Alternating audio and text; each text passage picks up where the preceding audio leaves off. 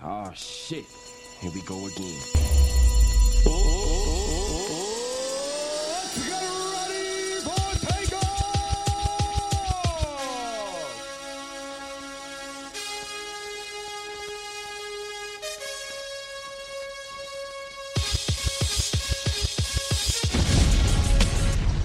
And we are back on the road to glory. I am your host, Sean, with my usual co-host, Steph. We are coming to you live Sunday, September 10th, the day after another exciting week of college football. Week 2 is officially in the books. Had some upsets, had some big games, had some blowouts. But all in all, a pretty solid day of college football. Before we go any further and dive into our docket, I want to introduce Steph. What's good, bro? How you doing today? Man, I'm feeling great. It was a pretty wild weekend, but it was a fun weekend. I was a little bit nervous for a while, but things ended up going well. So yeah, we're going to get to that for sure. Real quick, make sure you guys follow us and subscribe here on Spotify Podcast or Apple Podcast, whichever platform you use to listen to us. Rate us a 5 stars or give us a like. It really helps us in the algorithms and all that good stuff. But yeah, man, it's NFL Sunday, week 1 as well. My Steelers got absolutely clapped 30-7 by the San Francisco 49ers. So not a good start to the NFL season for me, but it is what it is. I know your boys got the primetime game tonight against those G-men. Of course. We always get the primetime game. That's what happens when people want to see your team play. You play at prime time.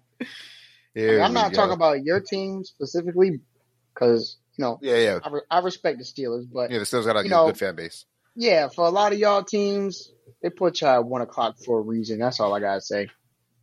I will say I do kind of like the 1 o'clock games better, though. Like, I'm a little bit superstitious as a fan. I just like flying under the radar. I don't like when other teams' fans are watching my team because, like, y'all don't watch the Steelers every week. Y'all don't know what's going on with the Steelers. So, like, everybody's just getting off these takes, and they be pissing me off because, like, sometimes they be accurate, sometimes they be super inaccurate. So I'd rather just the 1 o'clock kick off. Everybody's focused on their own team. My Steelers can get there and handle business. Didn't work in our favor today, but I still like the 1 p.m. kickoffs. But let's hop into this docket. We're going to go through some of the highlight games of the week and just give our thoughts about them and those teams. And we'll talk a little bit about this Mel Tucker news that kind of broke this past weekend. And then we'll wrap up the show with a look at the AP Top 25 and get us ready for our next preview episode later on this week. So let's dive right in, man. Just real quick, some scores that I wanted to highlight that we're not really going to talk about. That Notre Dame-NC State game was definitely a little bit close for a while. NC State's a pretty good team. Yeah, I was going to say, they kind of surprised me. Like, I knew they had a decent quarterback, but I didn't really expect them to have as good skill position as they did. I mean, I'm not going to necessarily say they were good, especially on the offensive side of the ball, but the defense kind of impressed me early. And Notre Dame kind of struggled in the trenches before they kind of got settled in. So we'll see.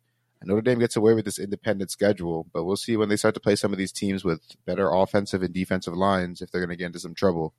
Other than that, Notre Dame looks pretty good. Like, they could be a team this year. They could be dangerous. Yeah, they have a really good offensive line. Their running back is really good. We all know who Sam Hartman is, but definitely we'll see what type of team they are when they play Ohio State and USC. Yeah.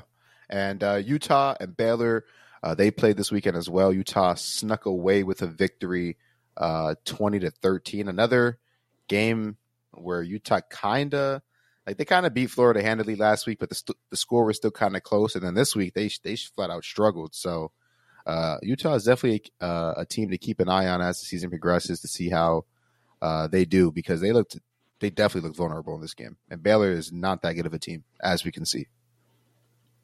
Definitely. this is just another example of when you're clunkers, you know, because once they get Cam Rising back, I think this team's going to be pretty dangerous. I'm not even going to lie. That's fair. Appalachian State and North Carolina, they played, and we talked about it a little bit last week, how this could be a little bit of a trap game for North Carolina. And sure enough, App State, they were in it until the end. I mean, App State every year, they're going to play these FBS teams hard. They're a very, very good program. And North Carolina snuck away with a victory. I didn't fully get a chance to check this game out yet. I'm definitely going to get into the highlights in the extended or condensed game once I get a chance. But I did just want to gloss over that score because I did notice that. I thought that was pretty interesting. I don't know if you got a chance to check this game out at all. I saw a little bit. I think it was going on when Oregon was playing, so I couldn't really watch. But, yeah, I was definitely paying attention to what was happening. For sure. Oklahoma, they handled SMU 28-11 pretty easily. And Ole Miss and Tulane, they played in a battle of top 25 opponents, and it was close. I was able to watch this game pretty much fully. It was close at first in the first half, even early in the third quarter. But then in the fourth quarter, Ole Miss kind of stepped on their neck, got the momentum, and it kind of felt like Tulane let things kind of snowball out of control. But Tulane, they still kind of impressed me, man. They were playing really well early in the game. The defense was flying around. The offense was matching touchdowns and points with Lane Kiffin and those boys. So Ole Miss, they were able to still come out and win by 17, but they got to lock in. But let's get into these highlighted games and really talk about some of these teams because we had some bangers this weekend. And let's start off, I guess, with Texas taking on Alabama. They were on the road. That was the big one. Yeah, they were on the road in Tuscaloosa, a rematch of last year's game. And I'm not going to say they dominated because they didn't, but Texas really, really impressed me. One win. I'm not going to say Texas is back yet, right? Because this is what Texas does. They get that big win, and everybody's like, oh, Texas is back. And then down the line, they're going to fold. So I'm not going to say Texas is back yet. But this was This is one of the first real wins that I watched. And I'm like, whoa, like Texas is dangerous. Like this could be a playoff team for sure. Go ahead. You can get into it. This was very, very impressive, especially by Texas's defense. And I want to talk a little about Jalen Milroe and Alabama, but I'll let you get your piece off first. I think it's pretty safe to say, man. I mean, I'm not going to really say it myself, but for Texas fans, I'm not going to be mad at you if you run around saying Texas is back. You beat Alabama, and they beat them pretty handily. Like you said, I don't think they dominated, but they were in control most of the game. They had opportunities to put it away early, but they didn't. But I know Matthew McConaughey is somewhere real happy right now. You know he's crazy about the Texas sport. He was at the game. Yeah, I saw him out there. But, I think we're finally seeing – Texas's talent and coaching come together because we've heard about them for a long time now. Oh, they're so talented. Oh, they're this. Oh, they're that. Steve Sarkeesian, offensive mind, blah, blah, blah. But now they really started to show it. I think Alabama has a pretty good defense. They're pretty good up front, but we're kind of seeing what's happening to Alabama since they don't really have any game breakers on the outside. And I'll get into Milroe and all that, but Texas looked really good. Xavier Worthy still got a little dropsy problem. I ain't gonna lie. That man, he should have had that tutty early, but he made up for it. He made up for it. No, he definitely made some plays. Him and AD Mitchell went off. Amazing, yeah. And the tight end too. Texas tight end was really good. Sanders. Yep. Everybody in the passing game did really well. They didn't run the ball that great, but they did enough to win the game. So I'm really honestly I was pretty impressed by Texas. The moment wasn't too big for them.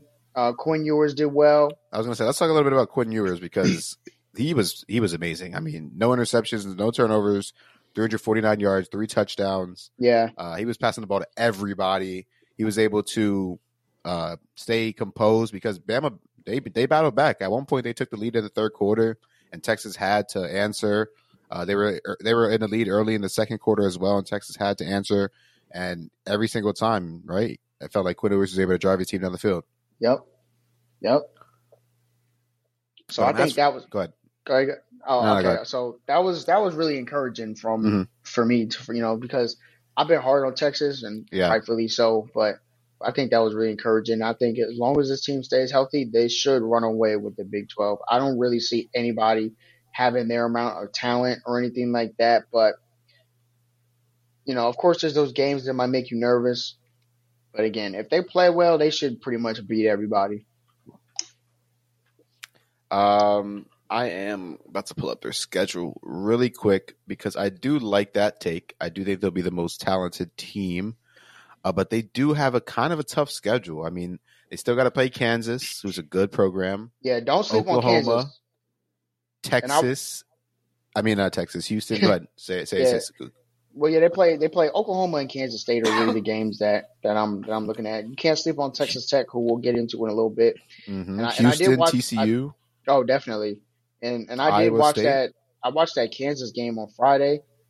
Jalen Daniels is a good player. Their offense looked really good. I mean, I know it was against Illinois, but still, this is a team where if you let them hang around, I think they will beat you. So keep an eye on that. But for sure. I think the two games that Texas really has to worry about is, of course, Oklahoma and then Kansas State. So I think if they beat them, they should be fine. Hopefully they don't have any stinkers against, like a TCU or Houston. That's what I'm thinking. I think a TCU team is like they're as bad as they have been.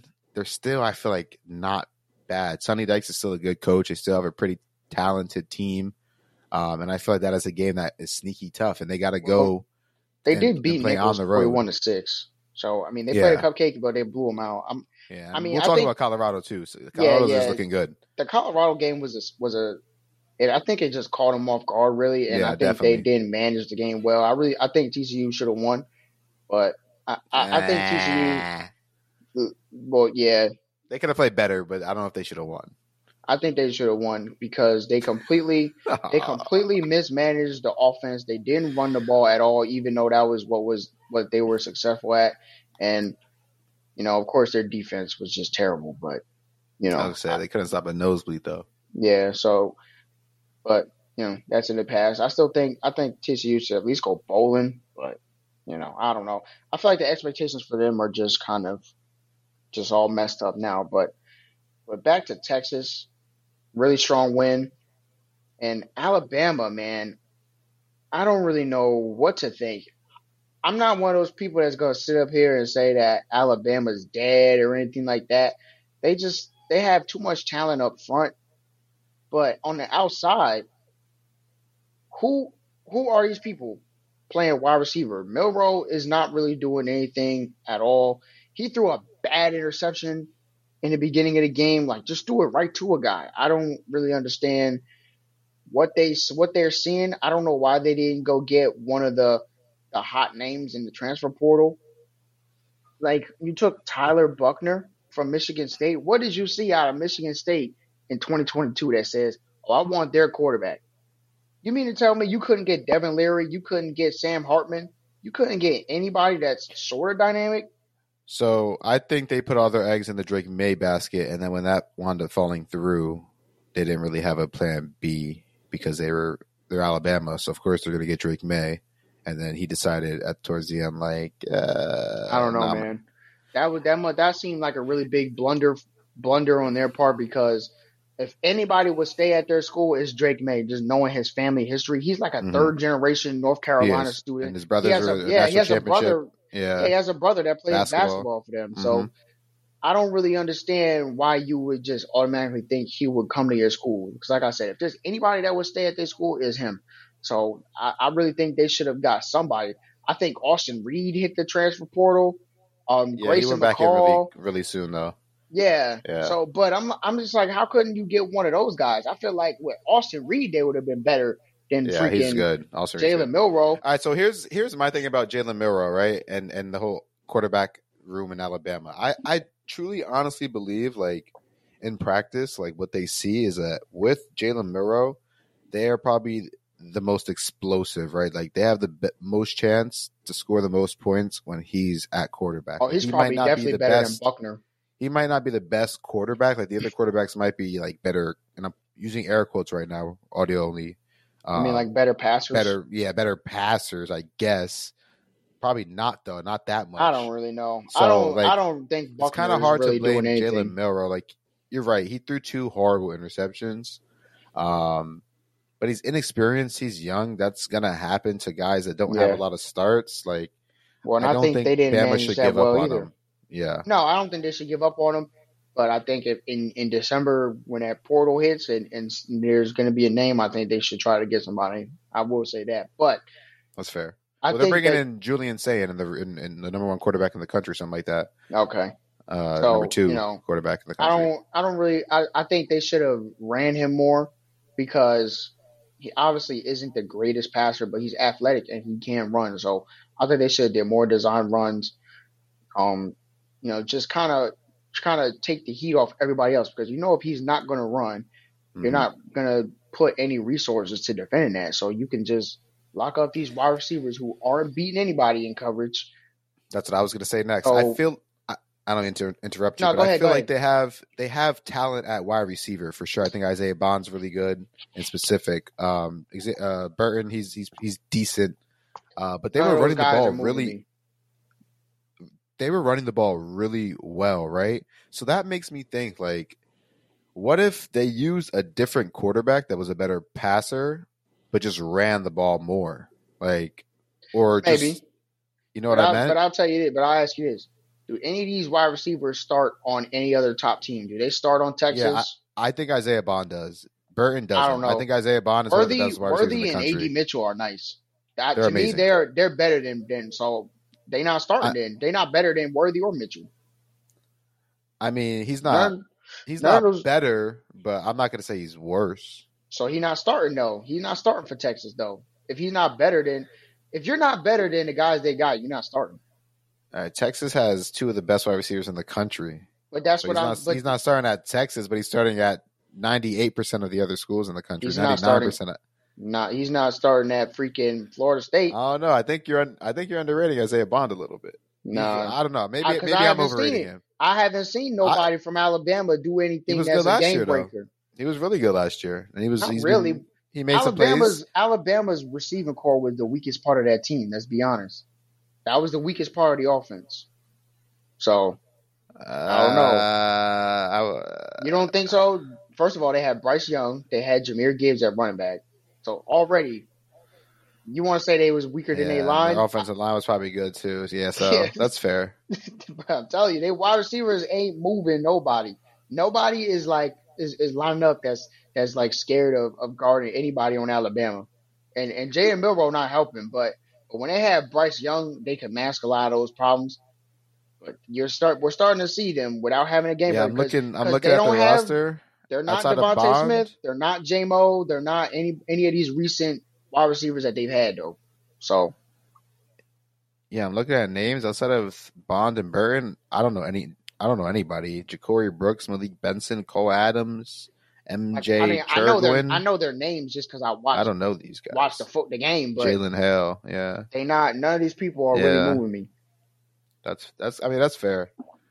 Alabama is not in a good spot. I want to ask you about their secondary too. I thought their secondary played horrible. I mean, they were getting freaking toasted. Yeah. Obviously, Xavier Worthy and AD Mitchell are elite, and Quinn Ewers is a good quarterback, so they're going to get their game off. But they were doing whatever they wanted. It felt like. Yeah, I heard a lot about Kool-Aid. Yeah, they say Kool-Aid is top DB and all this and that, but I also think that they suffer a little bit from not playing complimentary football. Like you need help from your offense when you're playing a team like Texas that's just so talented on the outside. So they're gonna score. Honestly, I feel like they're lucky they didn't put 40 on them because, like you said, you got AD Mitchell, you got Xavier Worthy, you got Quinn Ewers who's balling. They're gonna score, so that's just a given. So you need your offense to kind of hold the ball. Don't turn it over and put up points. Like 24 points is just not going to beat anybody. Like who do you expect to be putting up 24 points? That's a top team. Georgia. I think Georgia even gives you 30. I feel like Georgia giving you 30 against any team. I mean, we haven't seen Georgia's not scoring 30 against Florida this year. I'm about to close my damn computer. I'm dead ass serious. I'm about to close my computer. I'm going to close my computer right now. If you- we're going to come back to this episode after the Florida-Georgia game, and after we lose by 14, they're not going to have 30. The score is going to be – you think the score is going to be like 25-7? Yeah, something like that, yeah. Yo, Utah damn near put up 30 on you. Come on, man. 24 points is not damn near 30, bro. No, but we're back up. Yes, it is. If they score one more touchdown, that's 30. But they put up – like, if they had their backup quarterback, come on, man. Yo, real quick, Alabama had 0 sacks last night. Yeah, Texas had 5. So look at Texas. I think that's they got guys up front too. That's one thing. That's another thing.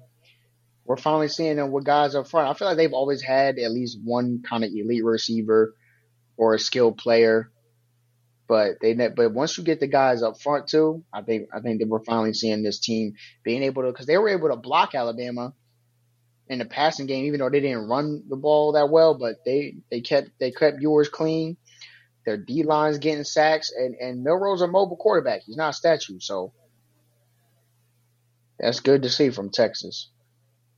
And I think Alabama's got some soul searching to do, man. They really got to evaluate where they are. And like I said, I don't think Alabama's dead, because this could just be over if they get a dynamic quarterback next year. So. Yeah, I mean, Bama's Bama. As long as Nick Saban's at the helm. Yeah. I'm like, I don't know. Even wide receiver, I'm like, why didn't they get Za'Carri Franklin in the portal? They let him get to Ole Miss? What is going on right now? They didn't get the guy, Keon Coleman? They couldn't get him? Like, you tell me these guys don't want to play for Alabama now or something? I think Keon Coleman's from Florida. He wants to go back to Florida. Okay. So he's between one of the Florida schools. As for Za'Carri Franklin, where he's from UTSA. Yeah.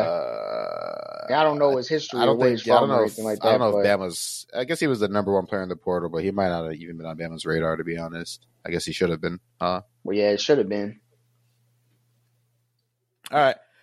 Let's keep it moving now. Bama falls to 1-1. Texas stays 2-0. We'll see if Bama could bounce back, because at the end of the day, that is an out-of-conference game, so technically it doesn't really affect Bama's chances at winning the SEC West. They still might. Unless, they still might. But they still, I guess, their ultimate goal of an SEC championship is still alive. But let's move over and talk about another team that is shocking the college football world. Got everybody excited. People that don't even watch college football are watching college football. And I'm going to keep on going on my victory lap tour, because I knew, right? We coming. We ain't hard to find.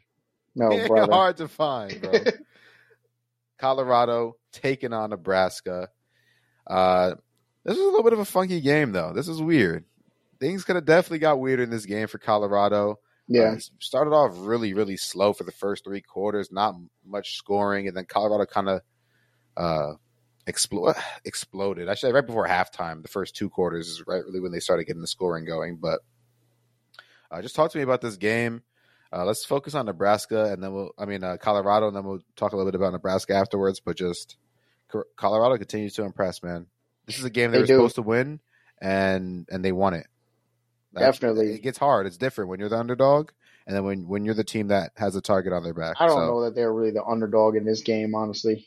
They weren't. Maybe just because of the history of Colorado and Nebraska, but I think after that TCU game, they're not really underdogs. Yeah, I was saying more like they were underdogs for the TCU game, so it's kind of easier to surprise TCU. But now they're not the underdog anymore. Now they might have actually been underdogs in the in Vegas odds or whatever. But really, in this game, I think Nebraska might have been favored by 3 or 2.5, but I don't remember. I don't really pay attention to Vegas odds or anything like that, because I don't gamble. So yeah, it is what it is. But Colorado, they pretty much were the same team as week one. They throw the ball really well. Shadur Sanders had an amazing game again. No interceptions. He's just such a smart football player. Like when you watch quarterbacks, he is what I like to see from a quarterback. He takes what a defense gives. He's mobile. He can run if needed. He can throw. I remember people were saying he has a weak arm. I don't really know. See that. Nope, he throws a good deep ball, and even if his arm was weak, he times the deep ball nice, so he's not underthrowing guys. I don't see that at all. So you think it's more of like a power thing, like not the deep ball, but more like can he zip it in when they say his arm is weak? Maybe, but I don't think he has enough zip on his passes. But when I see him throw the ball, I don't think that he has any problem getting it to where it needs to be. So, and you know what? The strong arm thing is a little bit overrated. Like they always said, Drew Brees had a weak arm, but he's one of the best quarterbacks ever played. So yeah, like whatever, you know. As long as if you're hitting your wide receivers, then I don't have a problem. But again, Shadur, amazing. They didn't run the ball well again. I think this is just a team that we're going to see, you know, for this season. Dylan Edwards had 9 carries, 55 yards, still a good average. So he averaged over 6 yards a carry, but basically, you know, they more carries, more than 9 touches. Right. Averaging so, 6 a carry. So as a team, they only rushed for 58 yards. So, you know, that's obviously because I mean a lot of that. When they do these numbers, see it's like, oh, how do you rush for 55, but the team only rushed for 58 because a lot of that is sacks. Yeah, so they factor in sacks. But I mean, the O-line, the trenches are kind of struggling still. That's kind of been the theme of Colorado. Like if they run into a team with really good offensive line, defensive line play, they might get bullied. It wasn't as bad as I thought it would be though. No, they're able to pass block. It's just their run blocking. Yeah. They're not. The run blocking is pretty bad. Like their line is actually better than I thought it was going to be. I thought it was going to be horrible. Like I thought people were just going to be able to get whatever they run wanted. Through them? Yeah. Nah. They have a good O-line coach, whoever he is. Yeah. Shout out to him. Like maybe when they play a good team, like, you know, if they play exposed. Yeah, maybe, but you know, these teams that they played so far have not been strong up front either, so they've been able to block them. And Travis Hunter, did he have kind of a quiet game? Maybe he didn't play as many snaps. He had 3 catches for 73 yards, no touchdowns. But Xavier Weaver, that man had 10 catches for 170 yards and a touchdown. That guy went off. He's from USF. Yep. He's a beast. Yep. Yeah, that guy is good. And he showed it against Nebraska. Nebraska has a pretty good defense too. So I still think this was a really good game from Colorado. They made some mistakes. They got some things to clean up. This game wasn't really as wild as the TCU game, you know, just kind of back and forth thing going on, shootout. But I think Colorado played well. They had some penalties that I think they need to clean up. They didn't really have any in the first game. They had some more in this game, so keep the penalties down. And right. I would like to see them run the ball better. That's pretty much it. You know, Shadur, listen, 31 for 42, 393 yards, 2 touchdowns, no picks. He had a rushing touchdown at the end. So just great performance from him. And Nebraska, oh, my Lord. They are bad. Yeah, Jeff Sims is not good. That man is a turnover machine, man. He's a running back. Man, look, I don't know if he'd even be a running back because he'd be fumbling too much. So their offense is just dead in the water. I talked a lot about Alabama's wide receivers. These wide receivers, oh, my God. Just terrible. It's a shame because their defense is actually good. But when your offense is not doing anything, they're just 3 and out, turning the ball over, barely getting any points. You're screwing over your defense. Eventually, they're going to get worn down, and that's what happened. So Colorado started scoring more at the end of the game. This Nebraska team is just bad, and it's going to take time, I guess. You know, this team flip around. Yeah, I don't think this team is going to go bowling as long as they play like that. Because if you can't put up points against Colorado, we just saw TCU put up 40 week one. You couldn't even put up 20? That was just pathetic by Nebraska. And, you know, it's even funnier because of Matt Rule's comments about Deion Sanders and how he approach flipping a roster in the portal. But I think we're seeing the effects. Deion upgraded the roster more than Nebraska, and it showed on the field. It is what it is. You don't have to like how he did it. But let's be honest, that team went 1-11 last year. And do I like how he basically kicked a bunch of people out and brought in 70 new people? No. But if I was in his position, would I have done it? Probably. Because it's time to – look, you here to win football games. This is people's livelihoods. This is your job. Like, this is your legacy. There's a lot on the line here. Like, you can't be playing around, you know, saying, oh, it's just going to be a 3-year, 4-year turnaround and we're rebuilding and all this and that. Like, that cracks me up because I've been a football fan my whole life, college and NFL. And it always killed me when I hear fans say, oh, we in a rebuild and this and that. Because the Cowboys have honestly never been in a rebuild before. We've not really had any losing seasons. And if we did have a losing season, it was because of injuries. It wasn't because our roster was just bad. So for all you people out there talking about, oh, we in a rebuild, stop making all these excuses, man. Get better at roster management. So I think Deion is putting a lot of that to bed. So, you know, for a lot of y'all coaches out there that's in year one, year two, and y'all not seeing no improvement, I'm not saying you got to go from a 1-win team to a 10-win team. But if you're just not seeing any kind of improvement, I don't know, man. I just think Deion is kind of changing the game right now. And one thing I can say is that it's fun to watch as a fan because he brought in some players and they're exciting. Did you see that stadium? It was packed. Packed. For Colorado, man.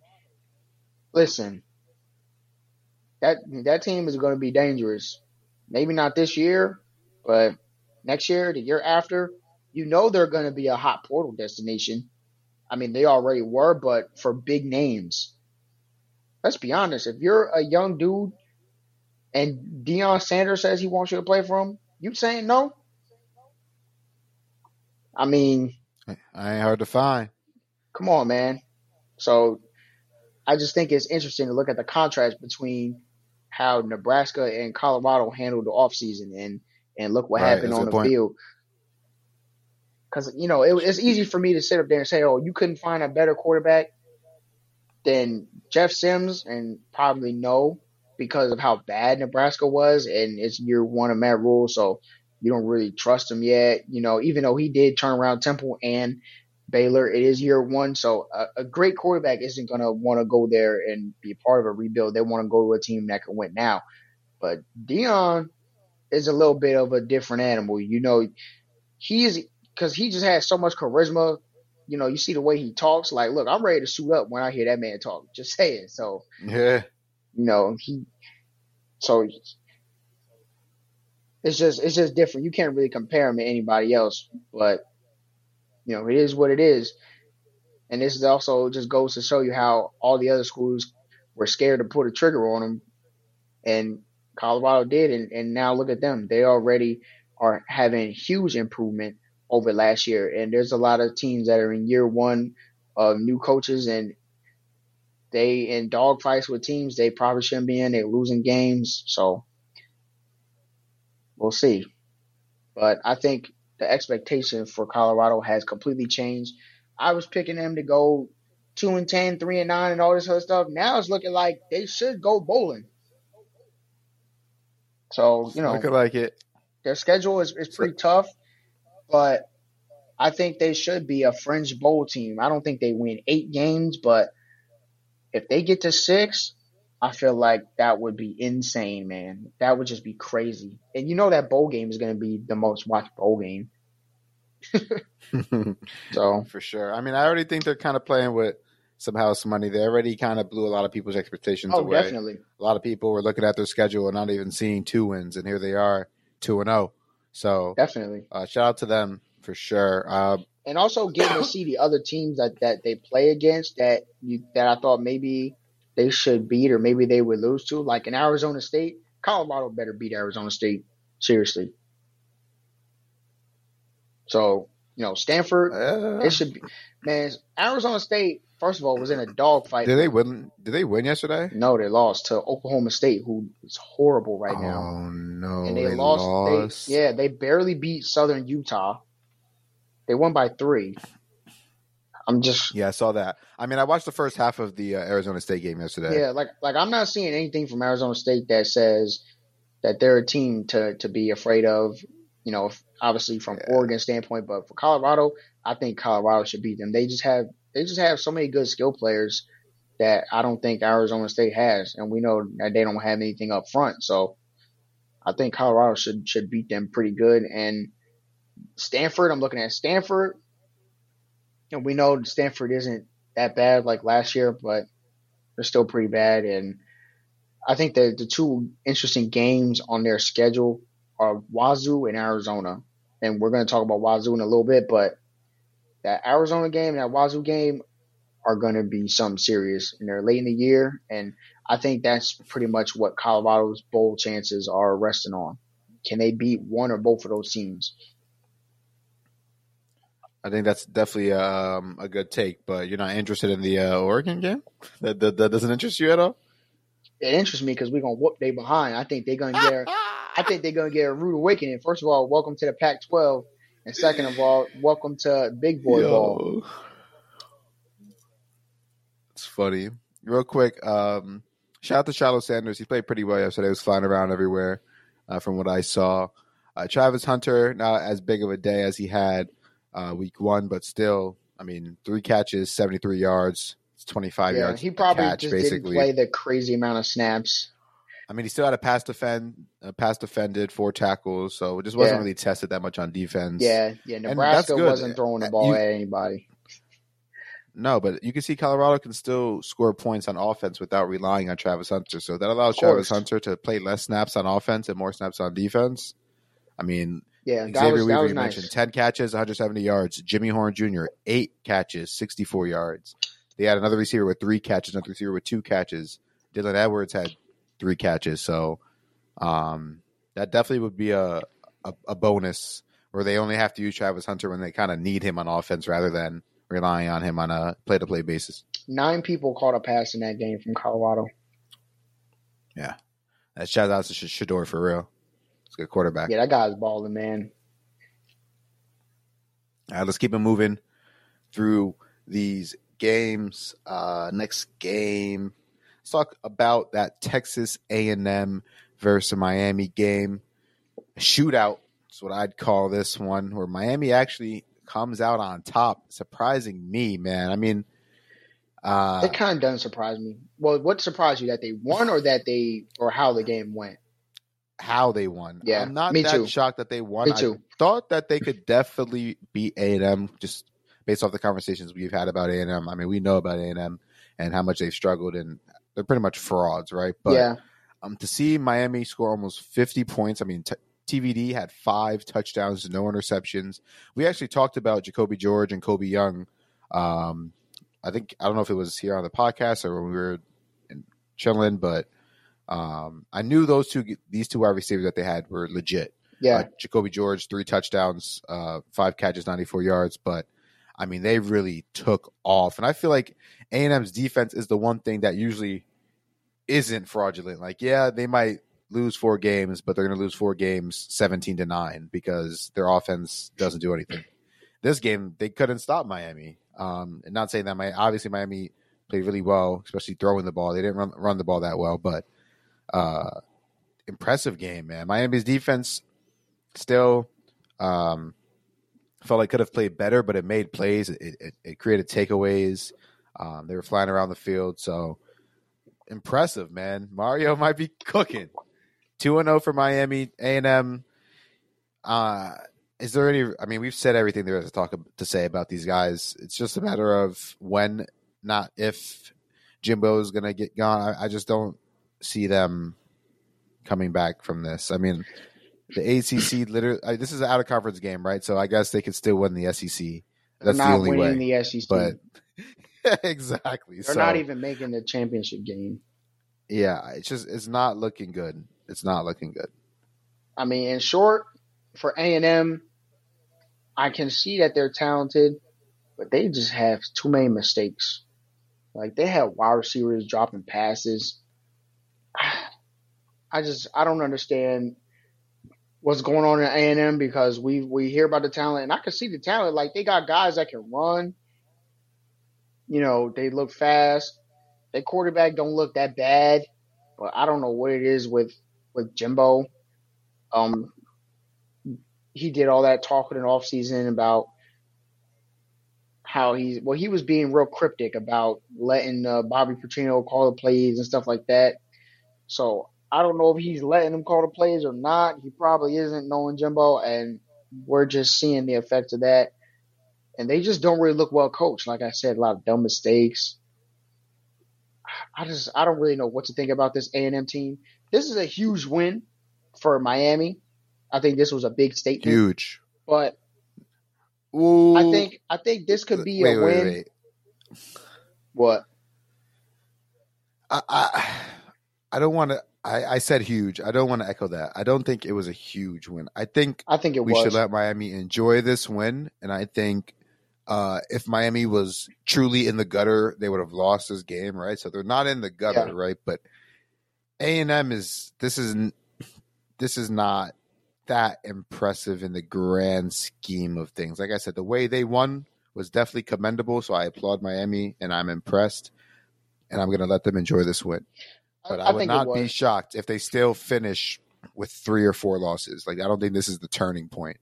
If they start to be Florida State or Clemson, all right, then we can start talking. But until then, I think they should beat Clemson, though. If they play like that, they should at least beat Clemson. That's fair. But I think this was kind of like, we got a good look at Miami. They played a talented team, and they beat them pretty good.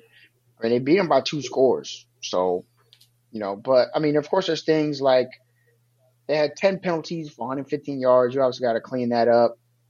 They actually had more penalties than A&M. So that's just something you always try to keep down.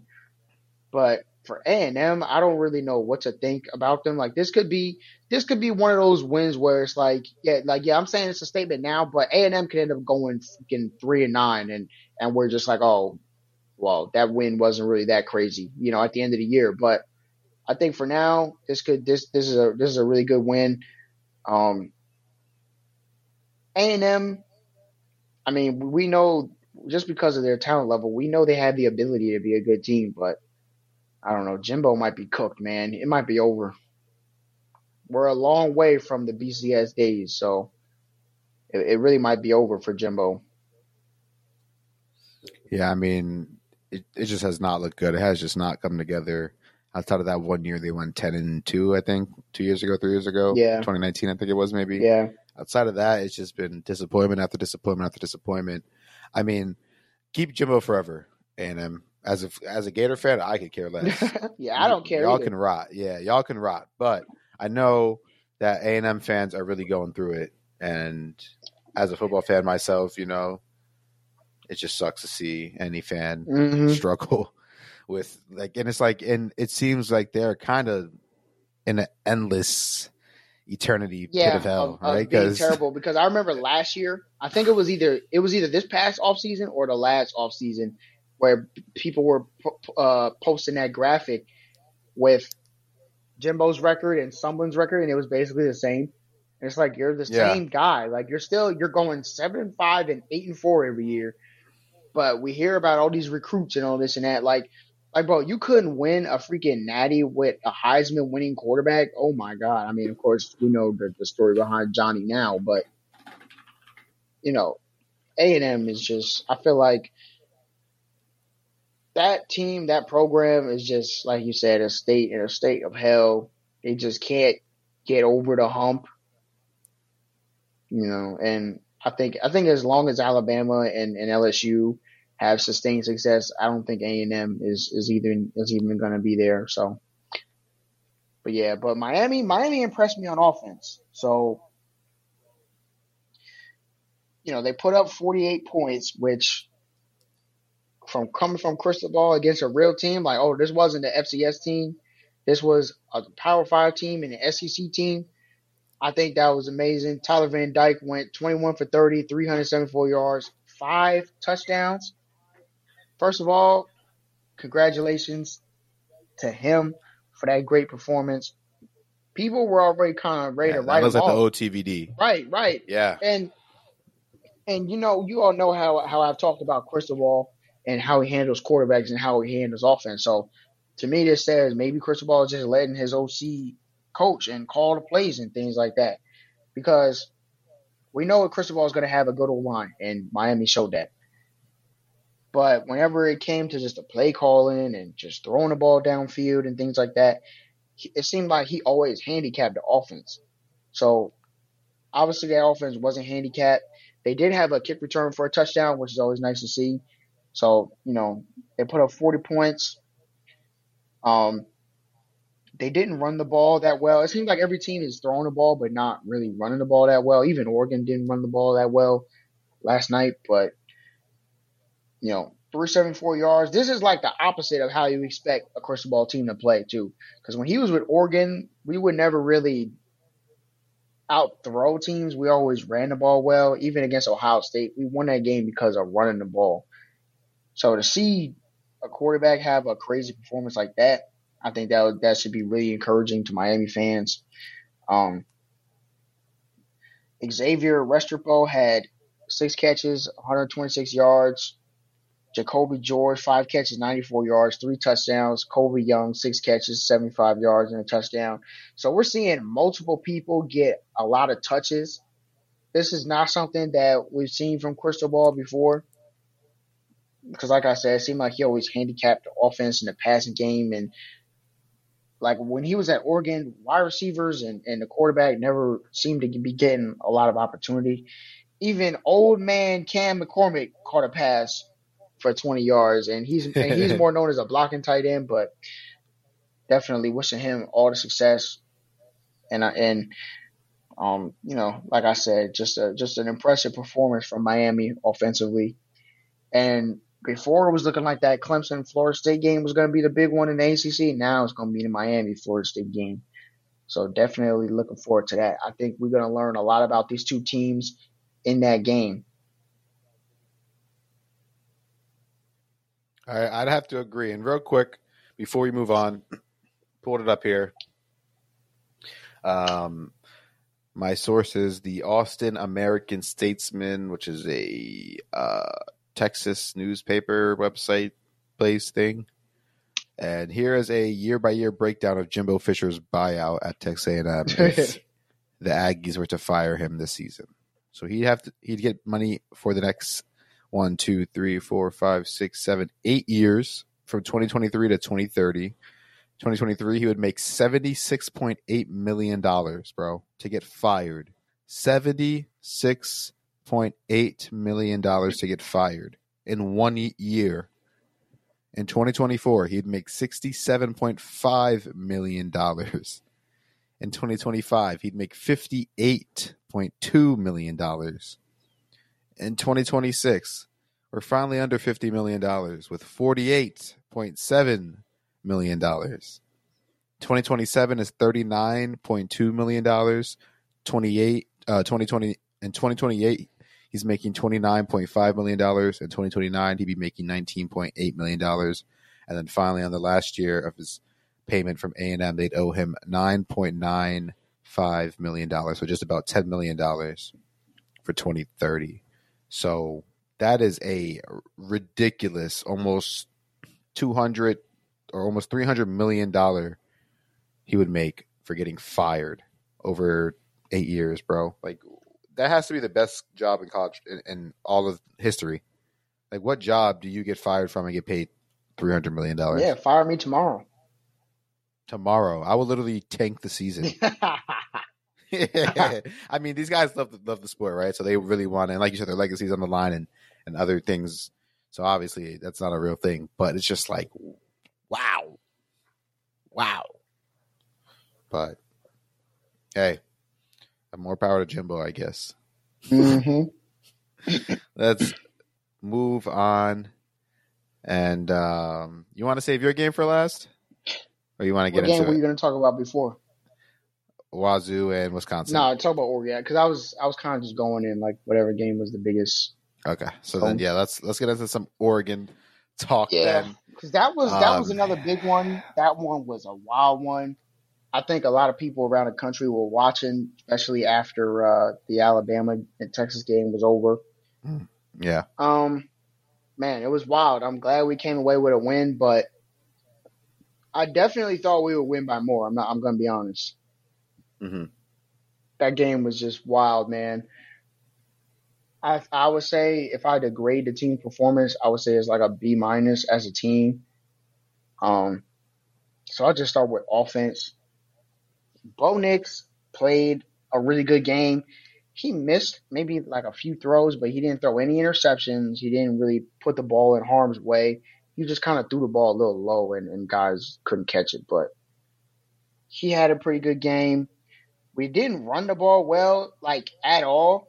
I don't really understand. Bo Nix was your leading rusher, by the way. Yeah, like, you never – 46 yards. You never want your quarterback to be the leading rusher. Bucky Irving only had 38 rushing yards on 11 carries. He averaged 3.5 yards a carry. Come on, man. Like, I don't know what was going on, but last year we were able to run the ball well against any team, even Georgia. We blocked Georgia well in the run game. And whenever we ran the ball against everybody else on schedule, it was like we were able to get whatever we wanted pretty much. So I don't know what happened yesterday. But I think one of the contributing factors was Will Stein's play calling. He was calling some kind of runs that I didn't really understand. Like, first of all, we will always have success running the ball right up the middle, running at the defense, especially at a team like Texas Tech. You're not really much faster than them. So trying to go sideways and things like that doesn't really – it wasn't really doing anything. There was multiple times – where it was like we needed a first down, and he did a toss play to the boundary. Like, he would have the trips in the boundary and then do a toss play there. Dude, why are you doing a toss play to the boundary? That doesn't even make any sense. The whole point of a toss play, especially at a short yardage situation, the whole point is to use your speed and get around the edge. If you don't give your running back any room to run, how is he going to get around the edge? And by you putting the trips to the boundary, they're going to put a whole bunch of defenders over there as well, because they have to defend it in case you throw. So it's just a whole area it's just a tiny area that's clogged with guys. And I don't really understand the philosophy behind that. That's something that I would like to ask coaches about. Like, what is the point of doing a toss to the boundary? I understand doing it sometimes, like maybe 1 out of 10 times, just to make the defense respect it. But they did that multiple times in the game where I was just like, why is he doing that to the boundary? You're better off just doing a straight dive play. You know what I'm saying? Like, yeah. I don't really understand what he was doing with that. Troy Franklin had a great game. 6 catches, 100 yards, and a touchdown. Right. He's amazing. Yeah, that guy's a beast. So shout out to him. Bucky Irving actually had more receiving yards than rushing yards. He had 50 receiving yards. Noah Whittington had 60 receiving yards. So both of them had more receiving yards than rushing yards. So, you know, we were good in the passing game, but I feel like running the ball was such a huge part of our identity last year, and that was just missing. And the crazy part about it was we didn't run these toss plays to the boundary against Portland State. And, you know, I get it. It's Portland State. Like, yeah, you should be able to score on whatever. But why didn't we just run those plays? You know, like, it was like – it was so weird. It was like they changed pretty much everything from last week. Like, I guess a different team that's running a different defense, but bread and butter is bread and butter for a reason. So I think we kind of got away from what made us successful on offense. And I think it really showed. We did still put up 38 points. I mean, we did have a defensive touchdown, but I really think we should have put up 40. And, you know, I'll talk about our defense now. Our defense, I honestly think it was sort of improved, but I don't know. Texas Tech is a pretty good team. Tackling was bad, I felt like. Yeah, we missed some tackles. Your secondary specific. We missed some tackles, definitely, from the secondary. Our pass rush was improved. But we did win the turnover battle. That's a yes, y'all had 3 takeaways. Yeah. Well, I think we have 4. You do 4? Well, technically 3 because 1 interception was on the last play of the game. So there was 2 picks and a fumble like during the actual game. And we did sack Tyler Shuck 4 times. So that was cool to see. Mateo Uyunglele, I think he played pretty good. He needs to be getting all the reps now. That man, I don't think he got a sack, but he was close. Like, he was rushing really well. He was making some tackles in the run game. You know, for a true freshman, I was really impressed. So to me, I think he needs to be starting because when there was some other guys in the game, it seemed like it just wasn't working as well. So when him and Burch was in the game, it seemed better. So I think I was encouraged by the pass rush because that was something that was completely non-existent last year. You know, guys would just be having all the time in the world to throw the ball against us. So, you know, but I think our linebackers were the weakest part of the team. And I think a lot of that is because we're still missing this one of our starters, Justin Jacobs, the transfer from Iowa. So when he gets back, I think it'll be better. And secondary, there were some guys getting lost in coverage sometimes. There was some dumb interference plays I thought we took. You know, it always kills me when I see a DB get lost in coverage, but then the pass is underthrown and all they had to do was just turn around and the ball would have fell in their lap. That happened. I think it was to Tysheem Johnson. It was either him or Kyrie Jackson where he got lost in coverage and just grabbed a wide receiver to keep him from scoring a touchdown, but the pass literally hit him in the back. I'm just like, dude, there wasn't even a reason to do that. It wasn't like he was 5 yards away from you, you know, and you're just kind of diving at a guy's leg to take him down. Like you're on him, just freaking keep your head cool and play defense like you've been taught all these years. And you could turn around or just don't grab him and put your hand in the way. Like, I don't know, man. But you know, we did come away with a win. We had so many penalties. I think we had 14 penalties for 124 yards. Complete opposite of week one, where we basically didn't have any. And a lot of them were false starts. Oh, my goodness. Nothing kills me more than a freaking false start penalty. I don't understand how you jump off sides. Bro, you know the count. And if you don't know the count, look at the ball. Like, after the third false start, I'm looking at the ball, bro. Like, because I'm not jumping. Like, I'm not moving. You get what I'm saying? Like, bro. Yeah, no, I hear you. I don't understand how there's just so many penalties. So that's definitely something you got to clean up. But it was a wild one. This game was honestly like the Wazoo game of last year because we were up and then we had opportunities to put it away, but we didn't. Then we were losing towards the end of the game. Like, we were down by 9, I think, going to the fourth quarter. And I think we scored 20 points in the fourth quarter. So it was that kind of game where we scored a lot. And we had the pick six at the end, just like against Wazoo, that kind of sealed it. So that was wild. My blood pressure was going up. I lost my voice. So, you know, that was cool, though. Jeffrey Bossa with the pick six.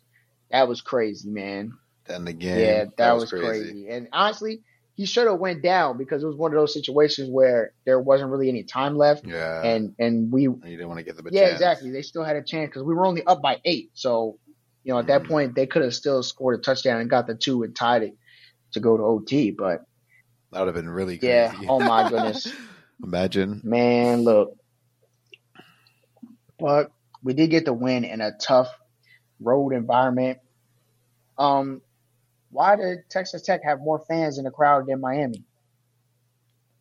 People don't seem that way, right? Texas Tech is deep. Yeah, they filled their stadium up. People don't want to go see Miami play against A&M.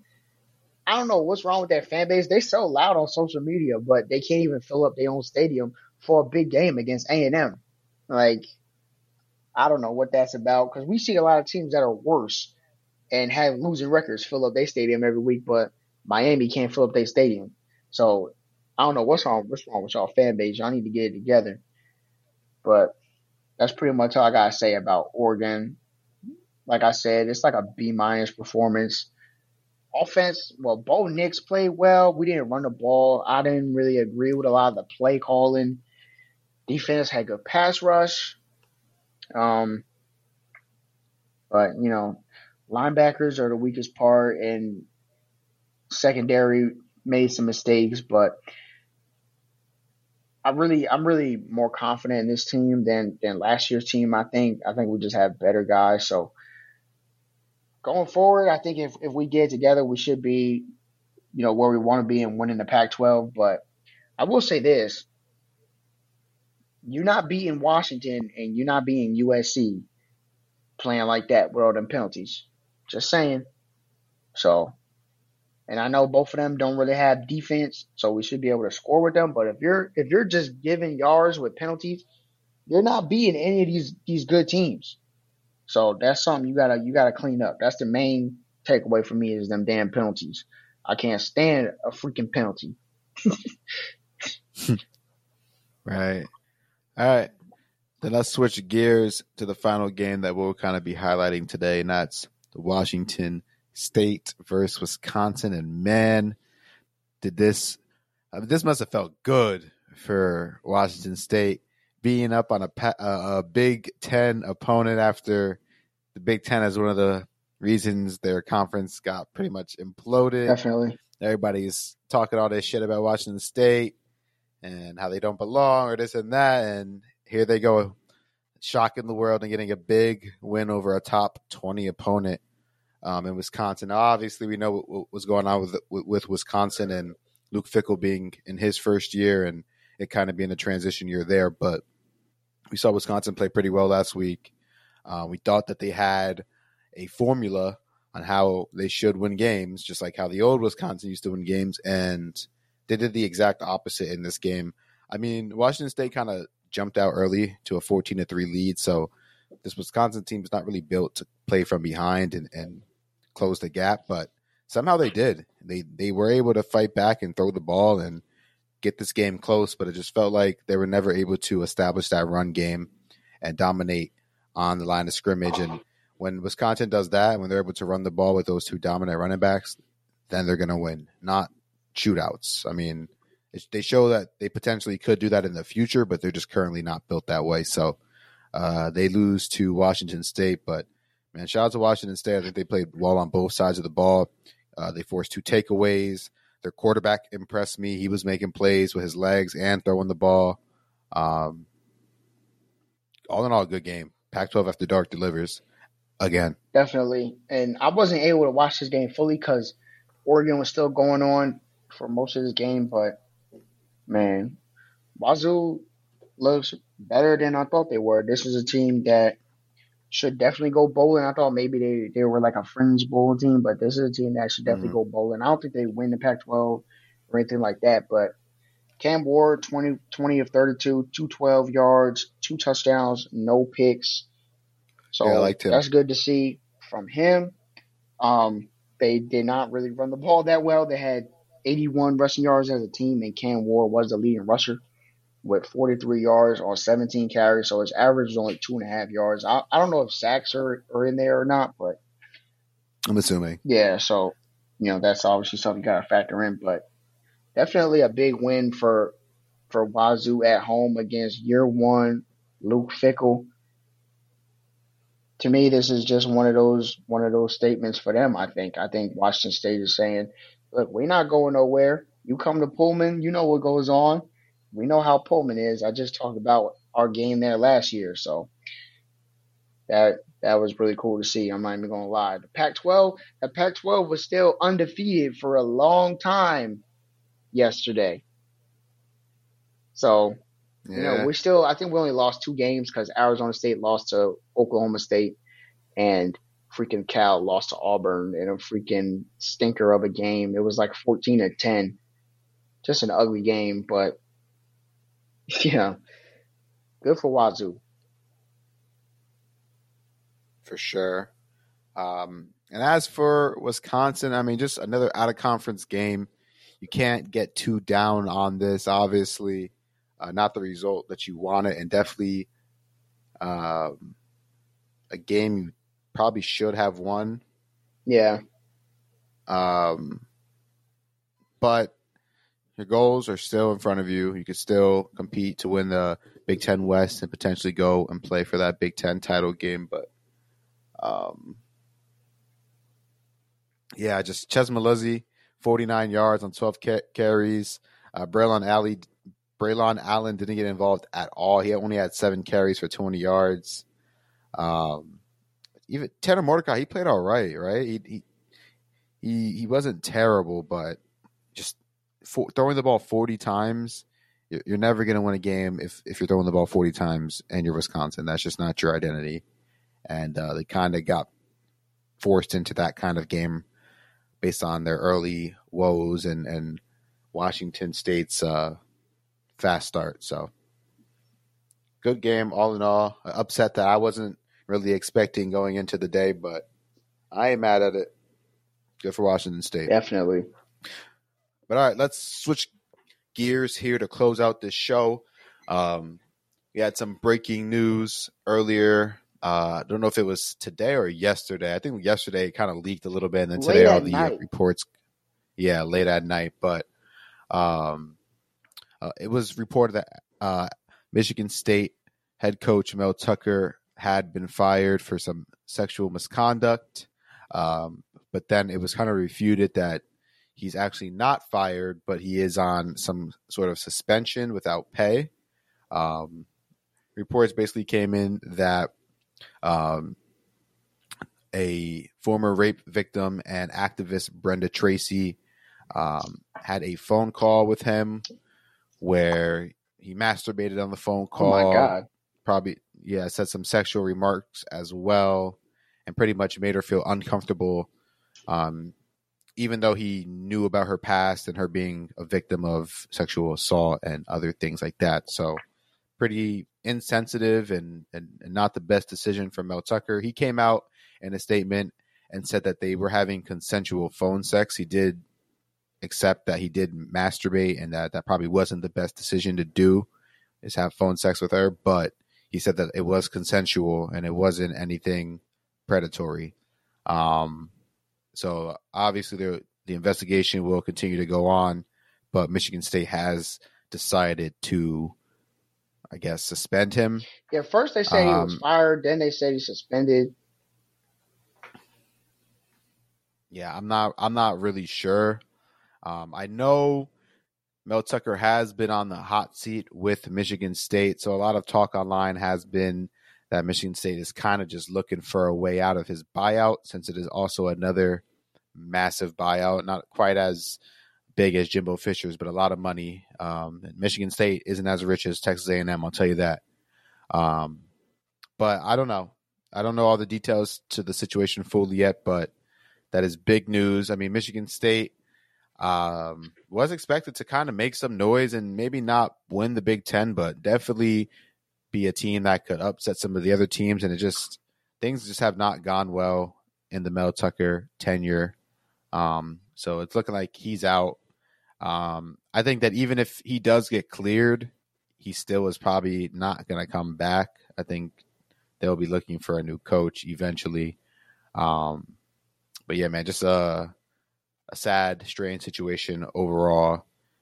Just got to be careful with all the decisions you make, no matter your age, stature, power, and don't think with your brain. Don't think with your head, if you know what I mean. I'll leave it at that. I don't know if you have any final takes on that. No, not on that, but I do want to give a shout out to my UTSA Roadrunners winning a nail biter against Texas State. Frank Harris went down in the game and then came back in the game, and he was basically playing on one leg. He couldn't run. That's like a big part of his game. So shout out to them for winning that close one in the Alamo Dome. And yeah, that's pretty much it. Bet. And I just seen Mel Tucker's buyout's about $70 million, so a lot of money if he were paid that. Now, obviously, if they're able to fire him with cause, they wouldn't owe him all of that money. I don't know how much they would owe him after, but yeah. Let's end it here, going through the new top 25 poll, see where the rankings have us going into week 3. Georgia and Michigan remain on top at 1 and 2, respectively. Georgia beat Ball State 45-3. Michigan beat UNLV 35-7 this past week. Florida moves up one spot. Florida State moves up one spot to number 3 in the country. Number 4, after jumping up 7 spots, is now Texas after that win over Alabama 34-24. USC moves up one spot after their win against Nevada. They're now at 5. Ohio State drops 1 despite beating Youngstown State 35-7.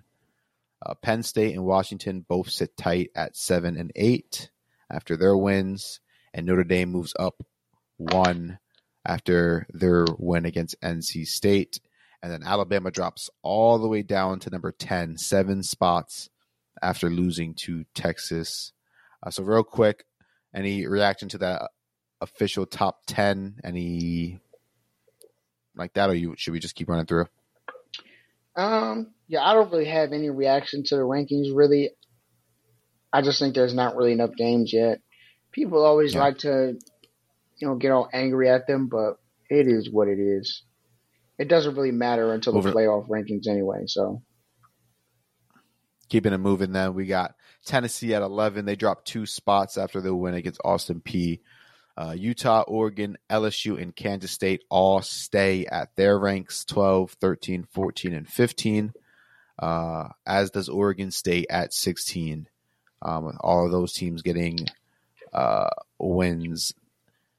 Ole Miss moves up 3 spots after beating Tulane, and they're now at 17. Colorado jumps up 4 spots, all the way up to 18, while Oklahoma drops 1 spot to 19 after beating SMU.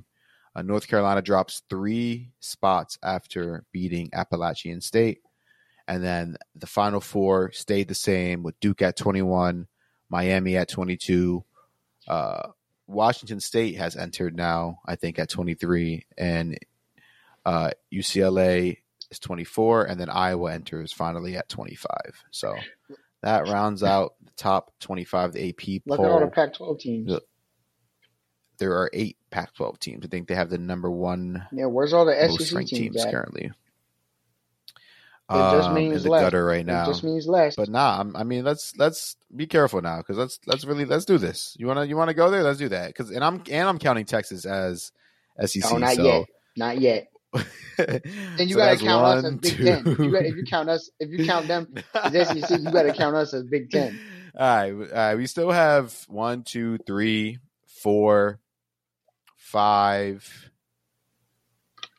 You have less than us. Top 25. You have less than us. Okay, but that's still pretty solid. Y'all been putting out stinkers. Even y'all bad teams have been stinkers. Like what is Auburn doing in a dogfight with Cal? I don't care what the. That's a West Coast game. Come on, bro. That's a weird one. Those guys are from Alabama, bro. I don't care. You gotta cut them some slack. What? I don't care if it's the coach's first day of coaching football. Cal. Lord have mercy. That was an interesting game. I like that game. I watched it. Lord have mercy.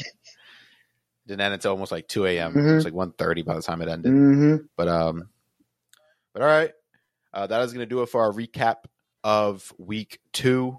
Later on this week, we will be back for our preview. We'll highlight a handful of games. We'll talk about majority of the games, but we'll highlight in specific a handful of games and talk about any other news that may break or drop. Week 3.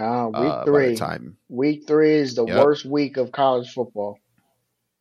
Not for me. I got Florida, Tennessee this upcoming week, so I'm excited about that.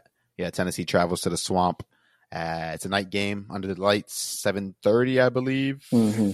Not 100% sure on that, but so it's a big week for my Gators as we look to bounce back. Got a big win against McNeese, huge win over the Cowboys.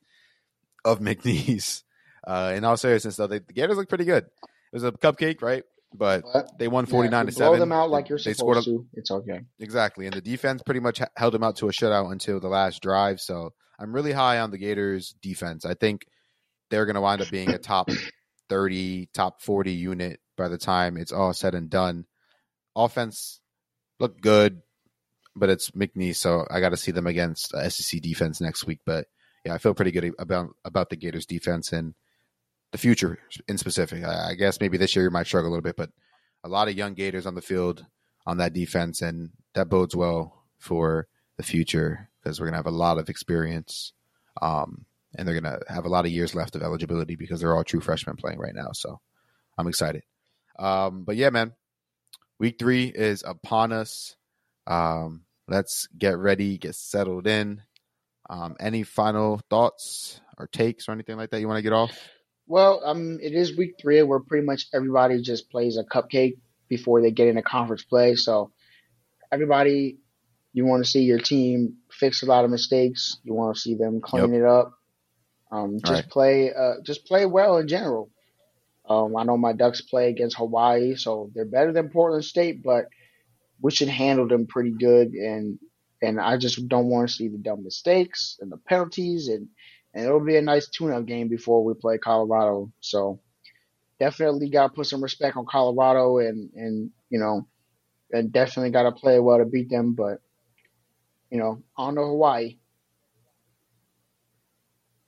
On to Hawaii and on to Tennessee for me. Until next time, guys, we appreciate all the love. If you've made it this far into the podcast, make sure, like I said, you subscribe on Apple Podcast, on Spotify. Give us a 5-star rating, a like, a thumbs up, whatever you got to do to help us out there and get this out to other people that may be interested in our show here. And we will catch you guys next time. Peace.